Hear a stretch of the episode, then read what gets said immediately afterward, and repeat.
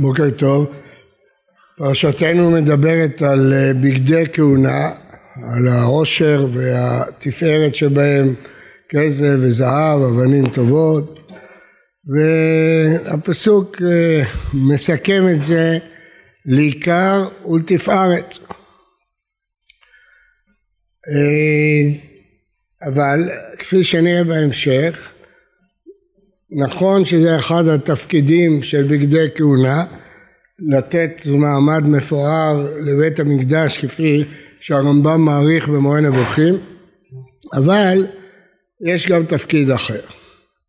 כתוב במגילת אסתר על אחשורוש שביטוי יקר תפארת גדולתו וזה הזכיר לחכמים את הביטוי של פרשת השבוע עיקר ותפארת ומתוך זה המדרש דרש שאחשורוש ביקש להתנאות בבגדי כהן גדול. כאשר בזזו את בית המקדש הגיעו האוצרות לבבל וכידוע פרס ירשה את בבל והגיעו לידי אחשורוש. חכמים אומרים שכפי שבלשצר השתמש בכלי המקדש בסעודה שלו, גם אחשורוש השתמש בכלי המקדש בסעודה שלו וכלים מכלים שונים. הכלים שלו התביישו לעומת כלי המקדש, כלים מכלים שונים. אומרים חכמים שהוא גם ביקש להתנאות בבגדי כהן גדול בסעודה הזאת. מאיפה לומדים את זה? לעיקר ולתפארת. אומרת הגמרא שהבגדים לא הלמו אותו. מה פירוש שהבגדים לא הלמו אותו? לא, לא התאימו למידתו. מדוע?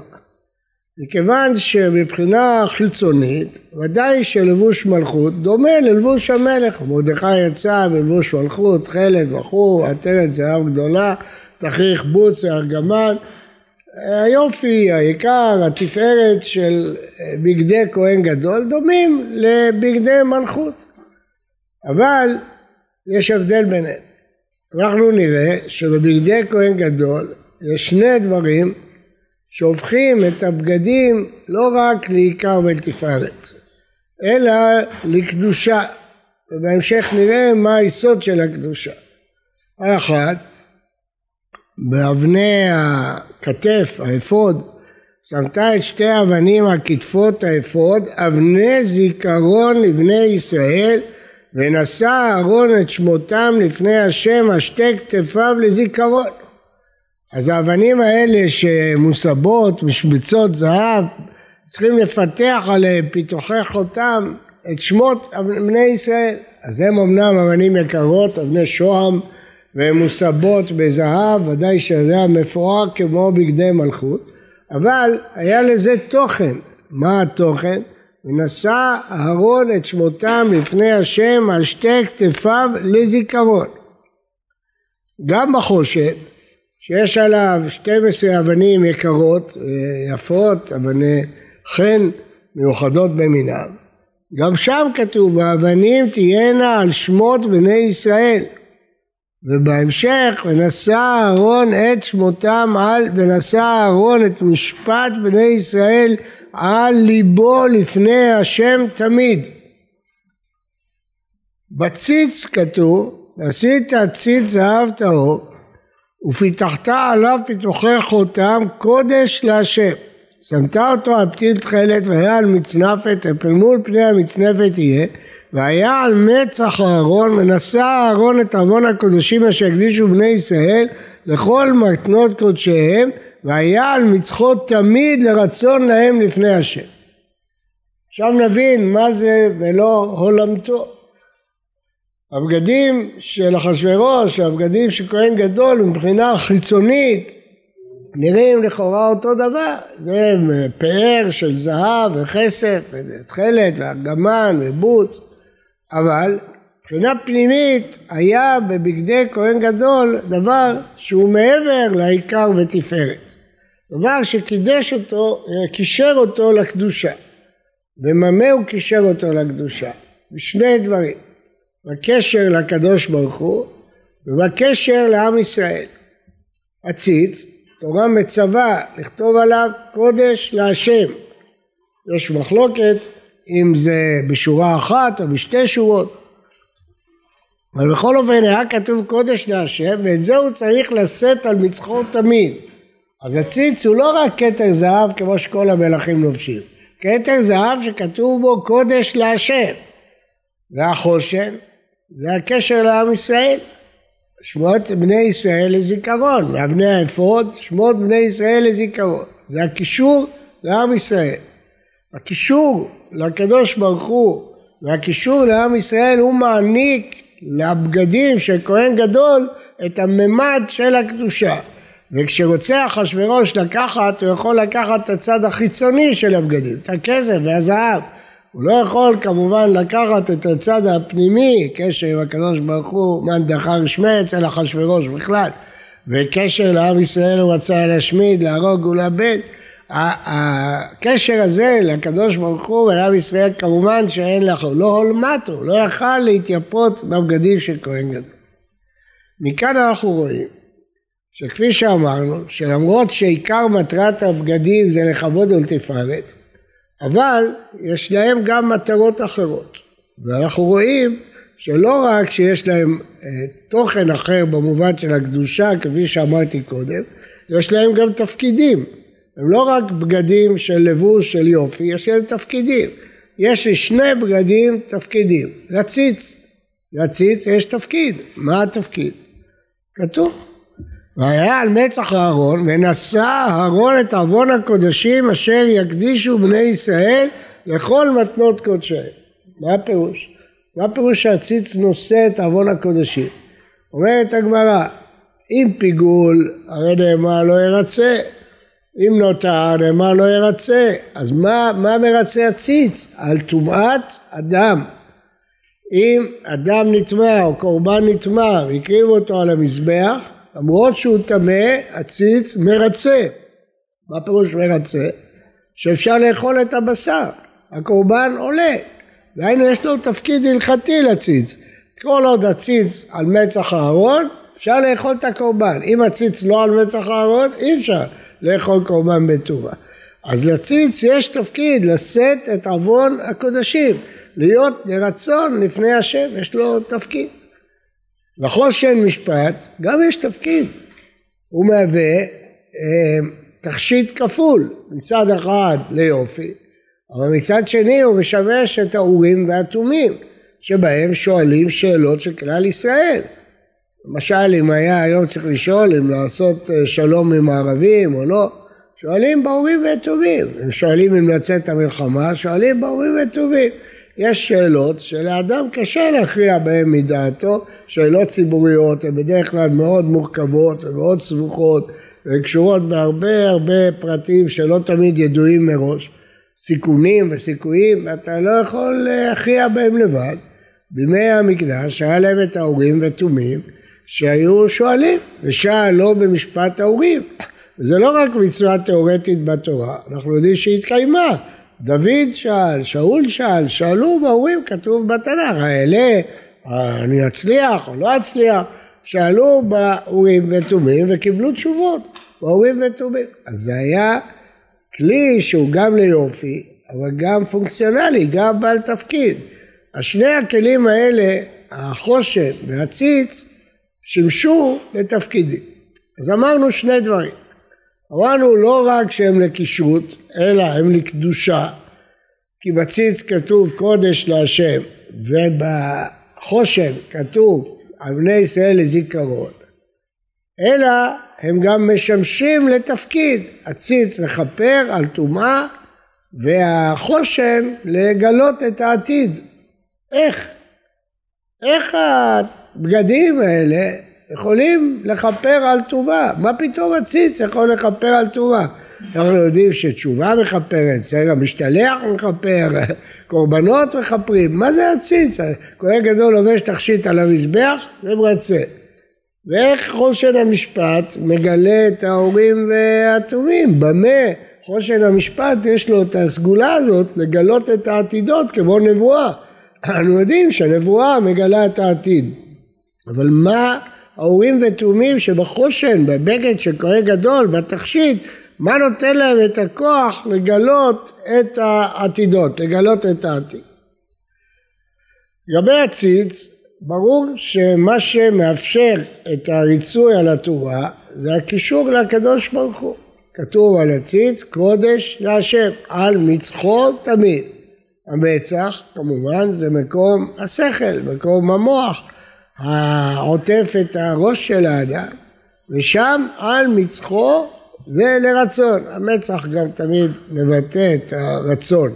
לעומת עזות פנים, במצח מתבטא הרצון. הרצון, לרצון לפני, רצון מלשון ריצוי, לרצון מלשון ריצוי.